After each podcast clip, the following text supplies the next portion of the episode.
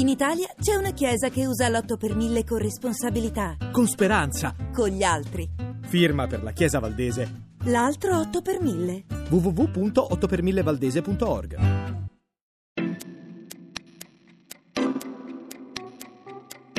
Gettoni di scienza. La medicina nella lirica. Raccontata da Silvia Bencivelli. Ad ascoltare Mozart si scopre un medico che vale un Perù, cioè che vale tanto che guarisce i malati con una calamita. Ad ascoltare Mozart un po' meglio si scopre che questo non è esattamente un medico, è Despina del Così fan tutte di Mozart, una domestica che si traveste da medico e che fa riprendere due suicidi per amore finti quanto lei è un finto medico. Però lo fa con una pietra che lei chiama pietra mesmerica, che ebbe origine nell'Alemagna, dice Despina, e poi fu celebre lì e anche in Francia. Di che cosa si tratta?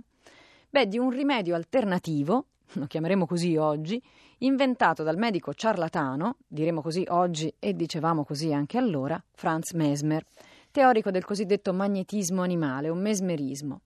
Mesmer nasce nel 1734, si laurea a Vienna con una tesi dal titolo L'influenza dei pianeti sul corpo umano.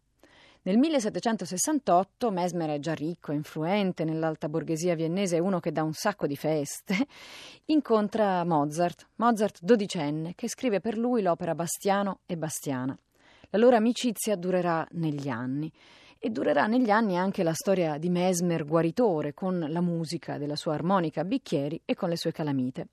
C'è una paziente in particolare che passa alla storia. Si chiama Maria Teresia Paradis, musicista e pianista diventata improvvisamente cieca da bambina.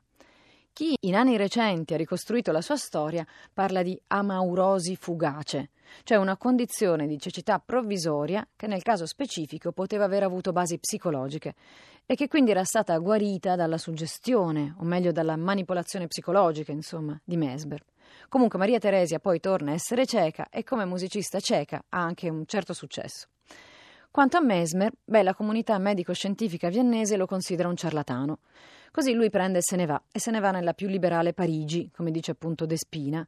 Lì continua a essere considerato un ciarlatano, ma si procura anche un sacco di pazienti e tra di loro tanti musicisti come Christoph Willibald Gluck finché nel 1784 il re e gli scienziati francesi non decidono di dirimere la faccenda e di mettere su una commissione per capire se questa cosa del magnetismo animale abbia o meno un senso.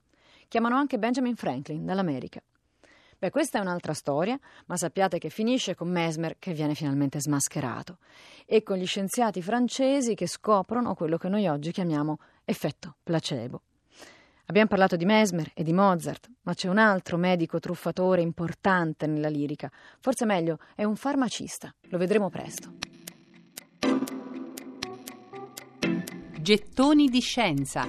La medicina nella lirica. Raccontata da Silvia Bencivelli.